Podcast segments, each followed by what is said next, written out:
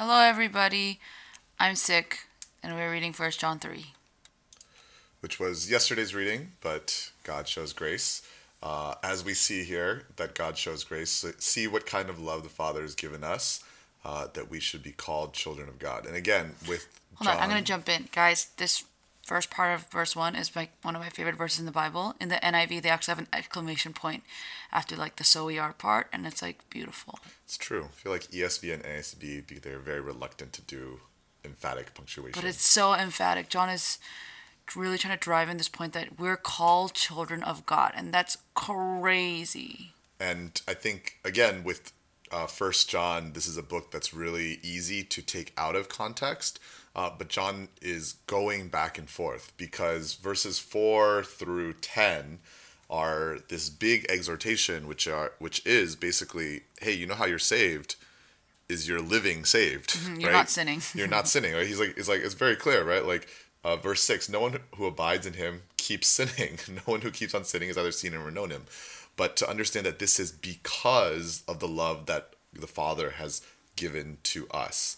Uh, and that linchpin of verse 3 and everyone who thus hopes in him purifies himself as he is pure. As right? he, as in Jesus, not as we. Yes? I don't know, actually. uh, Now that I think about it, right? It could be um, we as well, right? That we have been made pure and therefore we live pure. Not that we I also, I also pure. think like because in verse two it's talking about Jesus. Like we know that when He Jesus appears, we will be like Him, Jesus, because we shall see Him, Jesus, as He is. Yes. Everyone who thus hopes in Him, Jesus, purifies himself as He, Jesus, is pure. Yes. And so Grammar for the both- win. And yet both are true, Mm-hmm, right? This is the crazy thing, right? Is that th- it is two different interpretations. One of them is correct, and we will ask John and Jesus heaven. in heaven, and yet the application or the gospel truth is the same, right? Which is um, because Jesus has made us pure, therefore we can live pure, and as we live pure because of Jesus, we are confident that we are in Him. Right. And so, um, what does that look like? I think one practical application that John is, uses is that we will love one another, right? Which is something Jesus said, you know, many times as well. But here, you know, uh, John goes back to the story of Cain and Abel, um, where um, after Cain kills Abel, God asks Cain, "Where is your brother?" And Cain says, Am I my brother's keeper? and John is saying, "Yes, yes, you are." And even John is saying here, like, why did Cain murder him?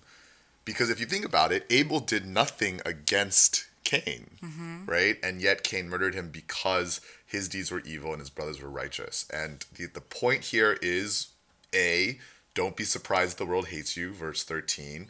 But also, B, understand that you then, right, if you're hating people, are Cain.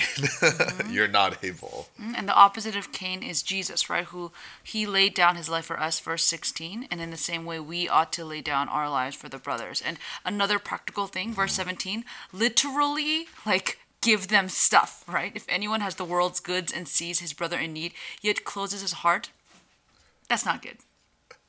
I'll make a political joke, but I don't know what your policy politicals But are. in what, whatever your politics. For whatever yeah. your politics are, I think that this is key, right? Which is how, right? How can you love your brother whom you have not seen, or whom you see, and not love whatever, something like that. But yeah. Um, so yeah, verse 18. Let us not love in word or talk, but in deed and in truth. Actions. And then, therefore, by this, we know that the truth is in us, right? We are reassured. Um, yeah. So yeah, we hope that you know we love one another just as He's commanded us. That's verse 23. And um, when verse 24, right? We we know that He abides in us by the Spirit whom He has given us, and we will see the fruits of that Spirit when we love one another.